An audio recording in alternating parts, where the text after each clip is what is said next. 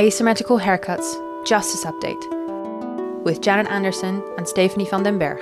All rise. Hi, Steph. Hi, Janet. Well, Steph, we've got an enormous amount to get through today. Uh, there's a lot that's happened around the International Criminal Court that we haven't uh, reported on yet. So we thought it would be a good idea to try and round things up and get the inestimable help of Astrid Reisinger Coracini. Astrid, are you there? Yes, I'm there. Hello, good morning. Morning. And Astrid teaches international criminal law at the University of Vienna, and she's also the director of the Salzburg Law School, where she ran a very prestigious summer school. And she is a long-time observer of the ICC and all courts.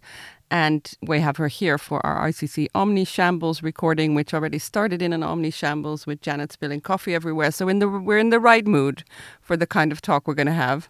We definitely are. Um, we thought we'd uh, start off with the independent expert review and uh, end up with what's happening with the uh, sanctions that the United States has put against members of the Office of the Prosecutor and skip and jump in the middle through the elections of the judges and the election of a new prosecutor. So, starting with the independent expert review, uh, it's set in motion at last year's annual meeting of the state parties, the Assembly of State Parties. It's led by Richard Goldstone from South Africa, former prosecutor at the Rwanda and Yugoslavia tribunals. It's packed full of heavyweights, uh, people who know the courts, experts who've been looking at it for a long time. And they are looked at all aspects of the court the prosecution, the judges, the chambers, the trust fund for victims, management overall and they, it looks like they talk to everyone, all levels of staff, and lots of NGOs. And uh, what they came up with, their incredibly long report, was in fact a bit of a bombshell. It's uh, extraordinarily forthright about what ails the court, apart from the analysis of how the court should work and isn't working. Some of the strongest stuff is about the culture of the ICC. Um, they used words like bullying and said that the ICC's own leadership have maybe created a climate of extreme fear. I actually uh, asked Richard Goldstone if he'd like to say a bit more, but he simply said no, the experts stood by their report and that, quote, I am confident that the ASP and the court will give, the, give it their full consideration. And so to get some more dish on this. We called up Douglas Guilfoyle, associate professor at the University of New South Wales in Canberra. He was at the ASP when they made the uh, when they established the independent experts committee, and we spent some time chatting there about what to expect from this report. And now that it's finally come out, we asked him what he made of it. Theirs is, I thought, an incredibly, surprisingly frank and very fine-grained analysis across an enormous sweep of the court's procedures, structure, working. It's um, it's a very impressive piece of work, um, and just covers so much ground. What what was the biggest surprise for you? They plainly spoke with a lot of people at every level of the organisation, and then you just have you know these very pithy statements like the court appears to suffer internally from distrust and a culture of fear. In, in the world in which we operate, it's rare to find uh, you know, an independent report that's publicly available, unredacted, to the general international community that's that frank, and it's conducted on behalf of governments and not, say, by an NGO. Um, I was wondering, I had the same thing as you were. I was really surprised that the language was quite harsh. And apart from what they call harassment and bullying, there's also quotes in there about predatory behavior. How did you perceive that? Did it come as a surprise? it didn't come as a surprise per se. Uh, I mean, you know, there have been allegations about particular members of the court in the past that have been aired publicly. So there's that. But there's also the fact that, you know, the legal profession in general is known as a hotbed of bullying and sexual harassment. And we've just had report after report after report internationally and nationally from all sorts of bar associations everywhere, it seems, that sort of say the same, much the same thing. And what varies, unfortunately, is simply the level of intensity, it would seem, rather than the occurrence. So, at one level, it would almost be a surprise if the report hadn't found something like this. It's incredibly disappointing that in an organization devoted to the kind of ideals that the ICC is, that one should find it but stepping back and kind of just looking at the broader picture well you know it's a it's a legal organization like others and this appears to be an endemic problem for the legal profession internationally i expect we'll talk about this um, point again when we talk about the prosecutor's election. But uh, first, let's get your views, Astrid. Um, it's a long report. Have you actually read it? And if you have, what struck you? yes, actually, I went through it. I probably I didn't read every little detail, but um, I have um, quite an idea of what's in there. So yes, indeed, it's very long, 348 pages, formulating 384 recommendations. I must agree, I was also surprised, pleasantly, I should say, by the thoroughness um, of the expert review um, of the topics covered in the report, um, and most importantly, of its clear language. I wouldn't say in some cases that it's a harsh language. I think that in some cases they report harsh truth, uncomfortable truth, but in a very clear uh, and direct way. I mean, they talk about bullying and harassment in the same way that they talk about uh, improving internal structures of the court. I think, in particular, with the more sensitive issues, um, many of uh, those were already around in and around The Hague for quite some time, but it adds, of course, quite a layer of seriousness um, when you read about them black and white in such an independent report. So your sense is that you've kind of heard these stories of maybe bullying and, and, and the management, but this is the first time that they've actually are written down black and white. Exactly, with and uh, in particular with such an authority. Can you see, I mean, this huge long list of recommendations, some of which are really about some of the fundamental issues of the court, how it's really organised. Can you see the states really kind of grasping the nettle and actually putting these recommendations into practice? Yes, why not? Um, I mean, first of all, the recommendations go to very to various actors, to states, um, to the court, to specific organs of the court, to, to the assembly um, as as a whole. I think all of them are highly recommended to take the report serious, and I do think that this is being done. I mean, f- uh, from the side of the court, we have heard um, a rather short statement, but um, it was clear that the organs of the court are taking um, the recommendations seriously. Um, it was interesting to know that they are that some of the recommendations were already in the process of being discussed at the court. So also structurally, um, there is not so much new that comes um, in the report because it's clear that um, certain procedures need um, revision. The registrar also said that some of the recommendations are new and that they will have a look at it. But certainly, we want to ha- uh, see more than just having a look at it and discussing those rec- recommendations, but also we want to see implementation or maybe a reasoned non implementation, um, as the case may be. I wanted to ask one thing with these many recommendations and, and the kind of comments we've seen from the court, it seems to be that they're all kind of saying, yes, some of the implementation, but mostly for the other, uh, you know, the other organs. So whatever is about them, they tend to kind of, at least what I, I heard about on background, they seem like they don't feel so strong to uh, uh, to change that. But what they say about other people, that should really be changed. Is there not a risk of cherry picking? uh, and that everybody just chooses the little things that they think uh, should change, and then that fundamentally not a lot will change because everybody will just pick and choose from these very, very many recommendations, and then they can still say that they're looking at the report, they just don't do everything. I think what is really needed is uh, that the Assembly of States parties, and I would expect uh, this to happen already at, at the upcoming assembly um, uh, in December, um, that there will be some kind of mechanism um, how to deal with the recommendations, how the discussion is being structured, how the input of uh, different organs and stakeholders will be um, or should be, and that there's also a time frame that is being envisaged and also um, some kind of follow up of what has happened with those recommendations. Looking ahead also to the Assembly of States parties, we have uh, an election of the judges there. And part of the expert review was very critical about how political the election of judges are to the ICC at the moment. Maybe that's why sometimes they haven't got the best candidates, and also how badly the new judges are actually onboarded onto the court.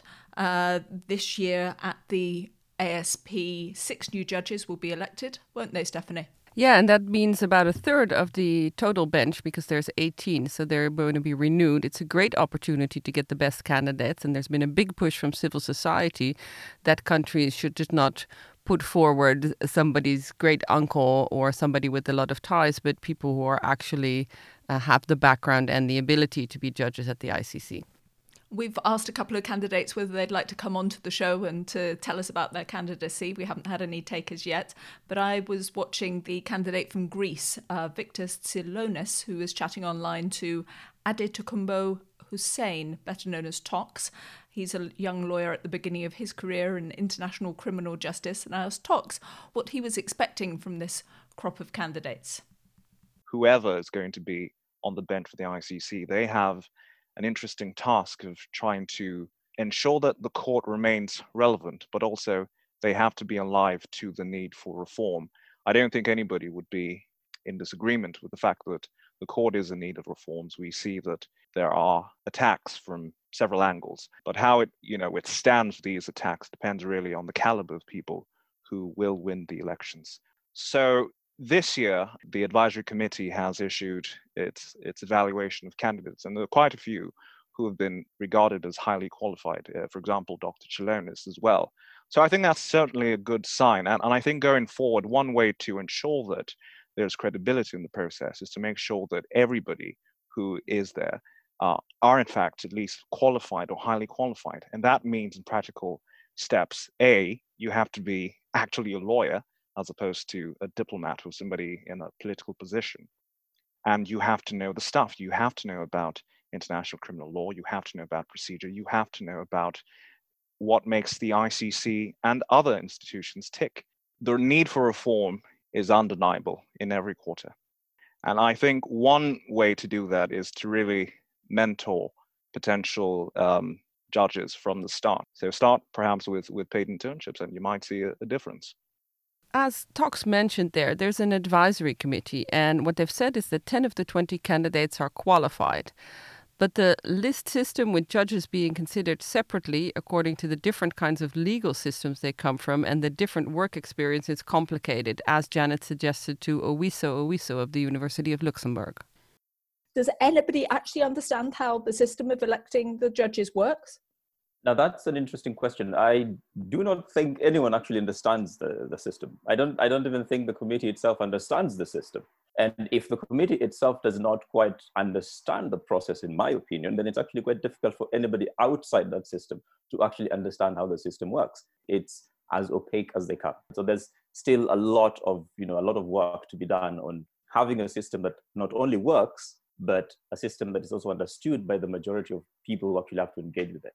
The majority of people who have to engage with it are, in fact, states parties. They're the ones who elect the judges. Why would you assume that somehow the ICC is going to be different from the way that states normally work? Well, I'm not very optimistic about the system of election of judges at the ICC being any different from the way states do it in any other international organization. The reason why states uh, the advisory committee and purport, uh, the reason why the ASP purports to have these other different processes, different from other international organizations, it's pretty performative, if you ask me. They want to appear as if they are aspiring to openness and transparency and every other thing, while in actual sense, I do not believe that's what they're after. The dysfunction in the system itself it appears to be a dysfunction to us outsiders, but to states it works pretty well. There are 20 candidates um, for a number of uh, judgeships. What do you think? We got a good crop this year or not? Well, compared to previous elections, I think we do have a good crop. I mean, better than before. And for the first time, I haven't seen any. Okay, there are diplomats, but all of them have a legal background. So this is, I think, maybe the first time we have people who are actually lawyers. So it's a compared to previous elections, you know, it's a better crop of candidates. The ASP's advisory committee has put their report together about uh, the these judge candidates and rated them, um, you know, whether they're very suitable or only a bit suitable. And they seem to have placed a very harsh or very high emphasis on those who actually really know the details, ins and outs of the Rome Statute, probably be able to quote chapter and verse what you know what applies where. Um, and some people have said, well, you know, that's the kind of thing that you can get on top of very quickly. So, how did you assess the assessors? I'm one of those who actually believe that the, the committee exceeded its legal authority. Because if you look at the formal the formal criteria in Article 36, paragraph 3a, for instance, it requires the candidates to have competence in criminal law and procedure and experience in that regard. The Rome Statute does not provide anywhere in any of its provisions that you must have specific knowledge of the International Criminal Court. But then this particular emphasis on the ICC's procedure in law itself resulted in grading other candidates lower than they should have been. Well, they were actually otherwise very qualified candidates, in my opinion. So, Astrid, time to ask you what uh, your assessment is of uh, this this group of of judges. Um, have you been lobbied directly? Is anybody talking to you about who should be one of the judges? No, unfortunately not. I must be not uh, important enough and have nothing to offer as a trade deal. Well, let me maybe start with the advisory committee. I was quite satisfied uh, with the report of the advisory um, committee. I'm very comfortable that they understand the election system. And I think if you have a look at the Rome Statute, it's also not such a mystery. Certainly, it might be cumbersome um, in uh, some instances because we have minimum requirements for um, uh, geographical representation, gender representation, the two lists. And I must say, this is getting more unpopular um, of an opinion, but I still am a very um, huge supporter of list B candidates. Uh, because I believe that the court does require international law expertise. Uh, list B candidates, they're the ones who aren't necessarily um, practicing in courts, but they understand the broader field of international law. Is um, am I summarising that correctly? Yes, exactly. So list A are those with uh, criminal law expertise, and list B are, those with an international law, in particular international humanitarian law um, expertise. So, would you actually agree with Owiso's critique that this advisory committee um, has been a bit too harsh on on the candidates um, and suggested some don't have knowledge of the ICC that that they they should have, or do you think the the committee has done its job well? Of course, I don't know how the interviews were and, and, and what the answers of the candidates were. But as for the point as such of asking of knowledge of international criminal law or of the Rome Statute systems, I'm rather in favor. I mean, it's 20, almost 20 years that we have judges now, and there were very often complaints that judges were not fully aware of the legal framework of the court. So I rather find it a positive maneuver of the committee to add uh, that question. And can states, do you think, actually remove political interest in nominating judges? Is it realistic? Because uh, when we talked to Owiso, he said, well, you know, if they wanted to change the system, they would have done so. The fact that it's still the same system, even though we complain about it every year or we there's criticism of it, means that it's beneficial for them to keep it. I don't know. Changing the Rome Statute um, is quite an undertaking. It would need um, two thirds majority to uh, adopt uh, amendments, and in that case, a seven eighth majority of states parties that have actually ratified ratified an amendment to enter into force. So it's not that you can easily change the system. And I also wonder whether the preconditions that are set out in the Rome Statute really require amendment. I mean, what are we criticizing? We are criticizing that potentially states do not um, nominate candidates um, that are fully equipped or fully up to the job. And we criticize that maybe some states may vote for candidates such candidates that are not fully equipped. And I think what can be done, I mean, we can never fully exclude trades and uh, the so-called horse trading that is happening um, behind closed doors. But what we can do, and I think that is already being done, is um, that we shame states into nominating qualified persons. Because a campaign for a state, uh, to have somebody run for an office, it's quite um, resource intensive. States do have an interest uh, that their candidates succeed. Um, so they also should, and if they don't have it yet, build up this interest of really looking for highly qualified candidates. And then we also shame on the other side states into not agreeing to deals for candidates that are not well equipped for the job. And I do believe that this has an effect. This has been very um, strongly being done uh, during these elections. And I also think that many states do have an interest to have a really good bench. I'm also wondering myself how the practicalities of the voting is going to work. When I was at an ASP in New York there were many, many rounds. Uh, to that was the last time that there were six judges elected, and you could see the states, uh, as you talked about, kind of manoeuvring and getting behind one candidate and so on. And for example, you know, the biggest block with the African states couldn't get behind just one candidate, and they they lost out in the end. And I, am just thinking in in these. Um, pandemic times under COVID 19, how, how is all that negotiating and maneuvering going to happen? Uh, can you imagine it? Yeah, I think it's more difficult than usual. We see that already with uh, the negotiations um, on the election of the prosecutor, which we're going to talk about um, later.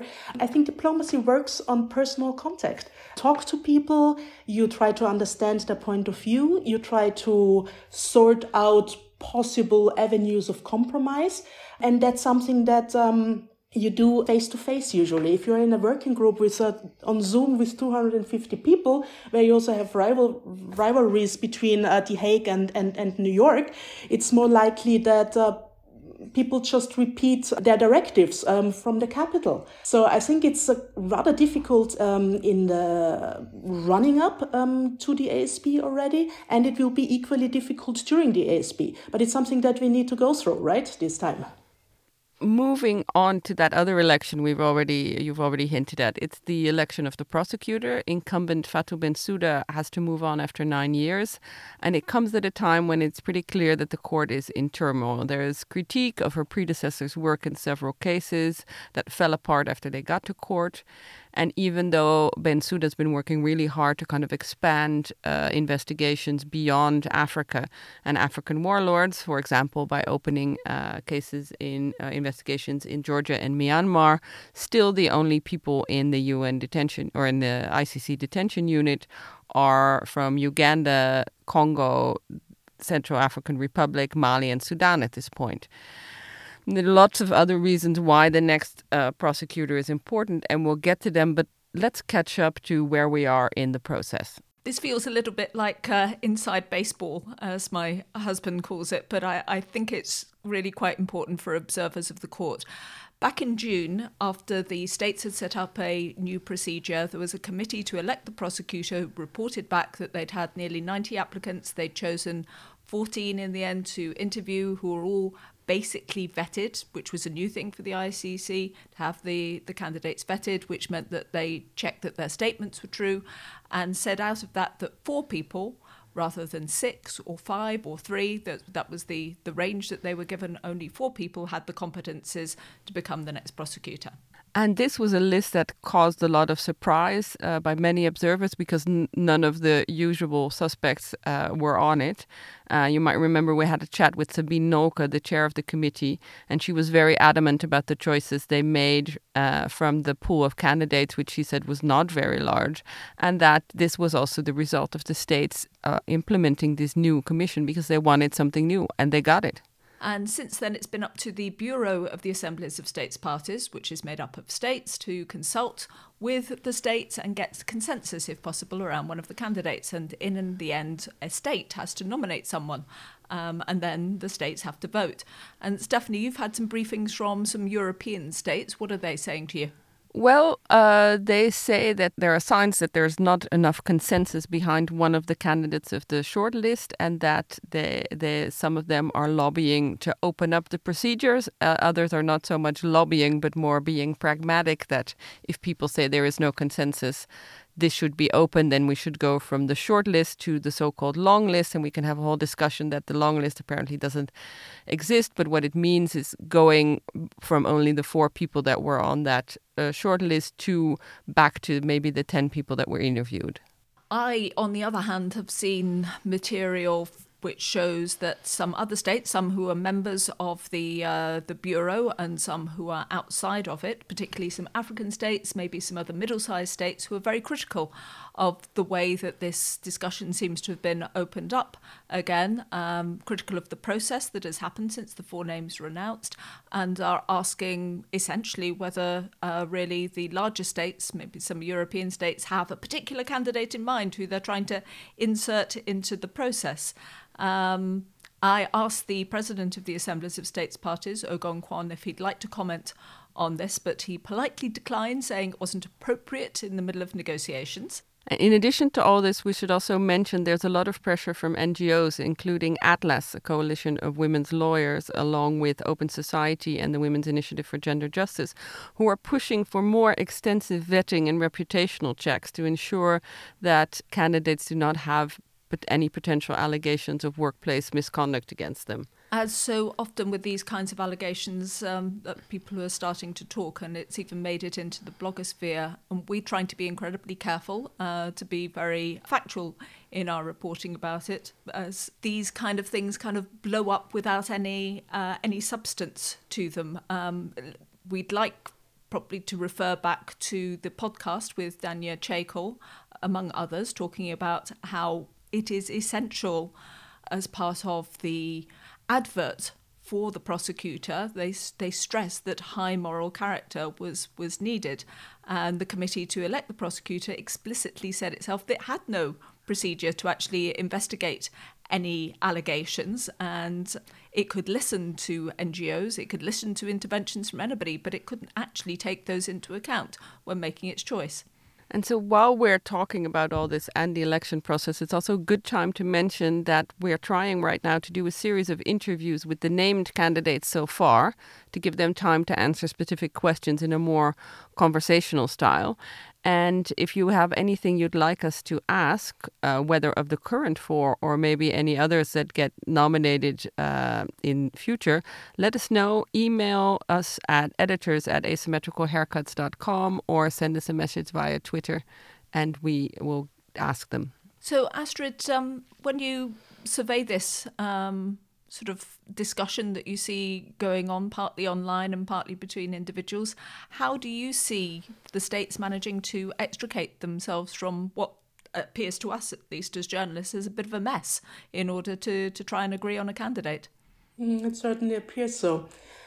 I have always been a very strong defender of the process uh, that was established not because I believe that the process was so perfect, because, but rather because I believe that the rule of law is a principle that we should all uphold in general, and in particular when we talk about the election of an organ of an international criminal court. How does the rule of law express itself? It's by setting rules that then are eventually applied. Now, states have established a process that we have, they could have established a different process. Nobody forced them to do it the way they did. Um, and now that we have results coming out of this process, um, it seems that a few states are unhappy with the results. And that's the reason why they want to unfold the process. And um, I find this very unfortunate. Of course, we are in a kind of an impasse with uh, four candidates, um, some states, and also some commentators um, have come forward. But uh, for instance, there's a critique. I think it was one of the first letters uh, that Kenya had sent, sent that there are two candidates on the short list uh, from African countries.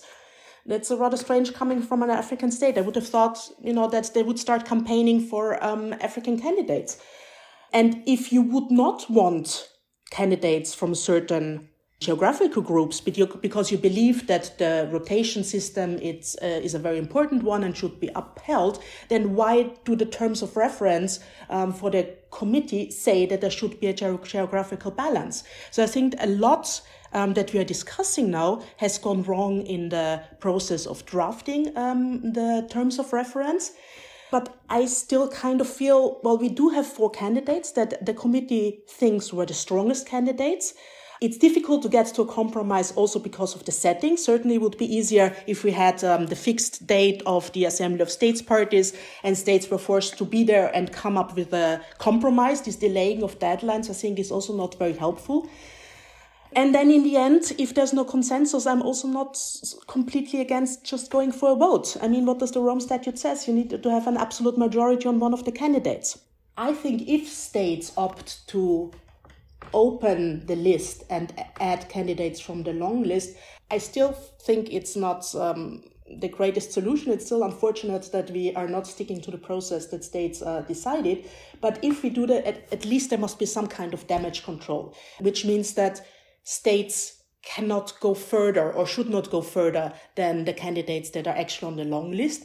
It means that we cannot have other candidates now coming in at such a late uh, point in time. Of course, we need to have the consent of the uh, persons uh, that are on the long list, um, that their names are being um, uh, publicized. The candidates on, on the short list, of course, needs to remain in play because they were the ones that were um, selected uh, by, by the committee. And also the I would say that the candidates on the long list that still are willing to run for the, the job, they also need to undergo the same process of public hearings that the other candidates have also gone through to at least adjust the process as much as possible to the one that we had for those candidates uh, that are being shortlisted. So you'd argue really for some kind of um, equal process if uh, if more candidates are added in to consideration. Yes, so limited to candid- candidates that are already on the long list, and then have um, an equal uh, process for those persons um, that are um, that are running. Isn't it though incredibly damaging for all candidates, both people who are on the short list that are considered apparently kind of not good enough, so the list had to open, and then you have an open list with people where now everybody knows they weren't chosen for the short list and everybody's arguing for the reasons for that to be made public. So it seems to be that they are all damaged in some way by changing this process. How to get out of that? Absolutely. So I think there will be a damage. Yeah? Uh, and if it's being done, I hope that the states, um, the assembly, the bureau, find a convincing reason why to do that, and then work on the basis of damage control. But I do think there's an adverse effect um, to the whole election that uh, states um, would not stick to the process that they have put up. So then, the best we can hope for is that everybody is kind of equally damaged, and that and that uh, and that equalizes the field. No, no, no. I wouldn't say equally damaged, but it is some, of course, a kind of a disrespect for those candidates that have been uh, put on the short list. And as you clearly said, we don't know the reasons why some of the candidates were not put um, on the short list, and in particular because there could have been two more candidates. Um, so it's not that um, the committee would have not have been allowed to add more candidates. So we also need to wonder whether this may affect the willingness of some persons to uh, continue being in the race. So, Astrid, uh, one of the things that Nolke said is that there were so few, uh, that she had such a small pool to fish from from the candidates. Are there really so few suitable candidates around? I don't know. I think they had around 80, was it, applications, and they draw up a short list of originally 16 uh, candidates that then reduced uh, to 14. I don't know, it's quite a pool to fish from, 14, isn't it? I mean, it is a difficult job. It's a very high profile job. Um, it's a job where you also need to consider whether you're willing to do it because you're in the public and you will always be criticized very harshly, independent of what decision you take, because it's a job where certainly you can never do it right for everybody. There are too many diverse interests uh, at stake. Let's say one of the critiques that um, uh, any new prosecutor is going to have to deal with will be the potential US sanctions um, against them. Um, we're going to go into that in a little bit more detail in, in a moment. But I'm I'm certainly wondering myself if I was a potential candidate and I recognised that this that any action I had could potentially bring down the weight of the United States government in putting sanctions against me. I wonder whether I'd still want to stand. Yes, I um, guess we might lose some can- candidates also because of, of, of that. But I think it's not a bad thing. I mean, prosecutors need to know what, uh, or potential prosecutors need to know what difficulties, what challenges they're going to face, and need, they need to decide for themselves whether they are willing to take them. And I think we can not blame anybody for taking a personal decisions of not being wanted to be targeted uh, by sanctions, and we should applaud those who uh, still do it including the present prosecutor. Well, let's have a look um, a little bit more detail at that. Uh, last part of the uh, podcast, you know, we've made it uh, nearly to the end. Give it a bit of context. The United States, which is not a court member, has said that it thinks that the ICC is out of control and should not and must not suggest that an American of any kind of citizen, whether military or civilian, could be held accountable at the court for their actions in relation to the situation in Afghanistan, which is a court member, and therefore some of the actions of anybody who has been on the territory of Afghanistan could be looked into by the court. Kind of alleged crimes that are in the uh, prosecutor's reports on Afghanistan, which uh, led her to ask for an investigation, are alleged crimes to do with torture at uh, CIA so called black sites where people were renditioned out of Afghanistan into Guantanamo for alleged terrorist offenses. And we've talked previously about the prospect of sanctions with former U.S. War Crimes Deputy Ambassador Beth van Schaack, but now they are real. And this week we had a kind of unprecedented look in what it means when Fatou Bensouda, the prosecutor, spoke in Dutch Parliament. She uh, spoke some ex- to some extent to what it meant for her personally that she couldn't uh, transfer money to family members, that she had her credit card taken away, but she also spoke a bit about what it means in her work as prosecutor? When it comes to the practical day to day work, we're having difficulties in the sense that, first and foremost, uh, we had um, problems with our American colleagues. We have a few Americans in my staff who, because of the executive order, I cannot um, task them directly. I cannot be seen as supervising their work. They have to report to the deputy prosecutor, and that also I cannot task them directly. So already this is a problem because again, I feel that it's stopping me from doing my work as I should. Well, she talks there about uh, st- doing her work as she should, but this weekend she was showing that she certainly isn't trying to let it stop her from doing her work because she's on a visit to Sudan to talk about cooperation, which is a big step for her. It was the first ever referral from the UN Security Council to the court to the Darfur situation. It's the first non state party investigation by the court, the first ever genocide charge. And for many, many years, Sudan, in its previous regime, would not allow any ICC personnel or investigators into the country. So this trip is really a way of showing that the sanctions cannot keep the prosecution down. And photos also show Phakiso Mochochoko, the head of international cooperation for her office, also named under the U.S. sanction, with her talking to these Sudanese officials. So it's a it's an obvious show of that this show goes on regardless of the sanctions. Uh, these sanctions have now got uh, a bit of a response. Um, the United States based uh, NGO Open Society and uh, some US academics have joined together in a suit to challenge these sanctions in federal court. Uh, called up James Goldston, the head of Open Society Justice Initiative, to tell us a bit more. Politically, this order and the designations of the prosecutor and uh, and the head of the JCCD division of the Office of the Prosecutor that have followed um, send a dangerous signal that um, is unfortunately consistent with the thrust of uh, much foreign policy under this administration, which is a rejection of international in- institutions, a demonization of uh, the notion of the rule of law at the global level, and a virulent uh, resistance to any notion of accountability for U.S. Uh, action. I'm trying to find a way of um, describing this for myself. Is it is it chilling, or is it freezing, or is it sort of uh, sort of guillotining off? I mean, how dramatic do you think I should be in how I describe this? It is halting um, immediately in activity because of the fear uh, that a vaguely and overbroad worded statute could apply to and cover those activities. But it is actually operating as a guillotine, as you suggest, because it is simply shut. Many people feel like they have to just shut down activities immediately. Um, you know, being designated under under the uh, under the statute could subject you um, to essentially um, draconian uh, economic deprivation, the inability to undertake normal, routine financial and bank transactions in the U.S. dollar. So I think I think practically this is something that cannot be allowed to stand, um, which is precisely why we decided um, we had to go to court. Tell me more about going to court. What what does that mean?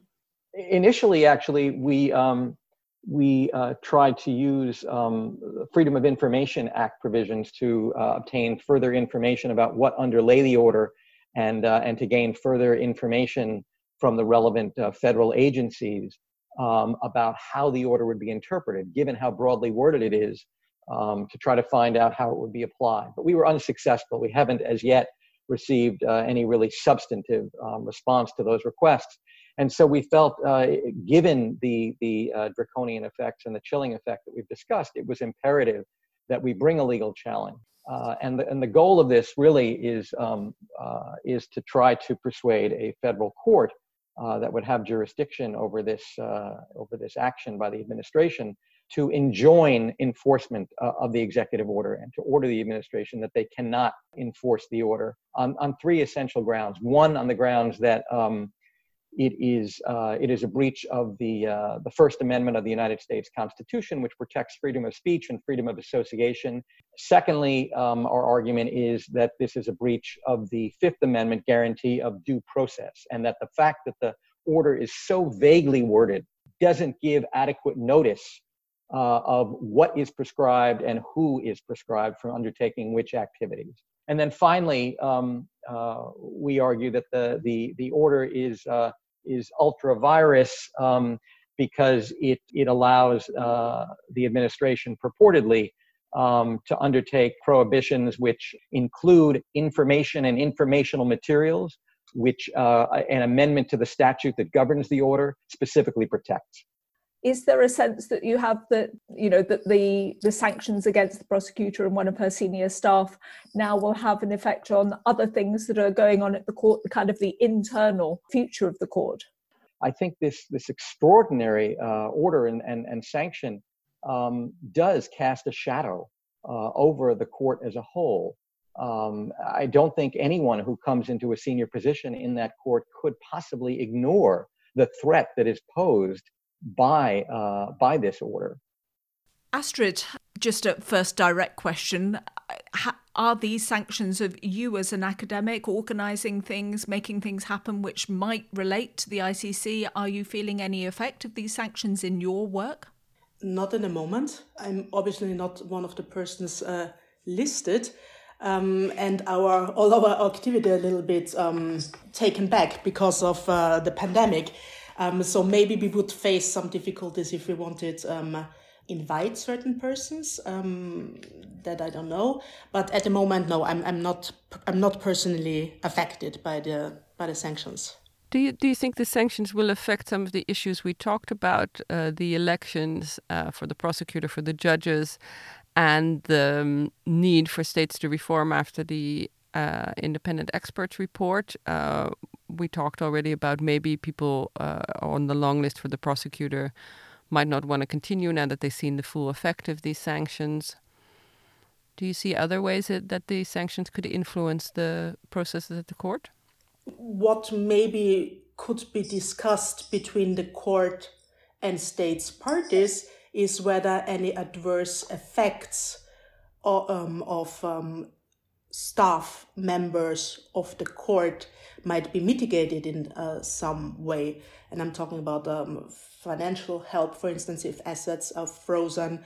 Um, I do believe that there's a lot going on in the Netherlands um, and uh, discussions with banks to relieve uh, the personal situations of the two persons that are currently listed. Um, but I don't think that this is necessarily something that uh, would go into the review, uh, independent review process.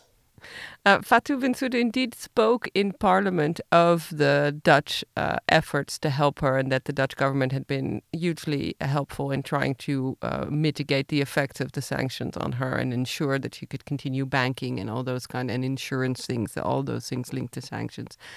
Uh, one of the things I've heard very much uh, in a kind of gossip and on background way is that some states may be lobbying for people. Um, not on the short list but on the long list. They have a favorite candidate and they and part of the argument for that candidate is also that he has experience dealing with the US and has good relations with the US which would be good for the court at this time. So those are also things that are being um, I guess it's being used for the politicking in a way. But that's another um, whether that will have any effect we will see.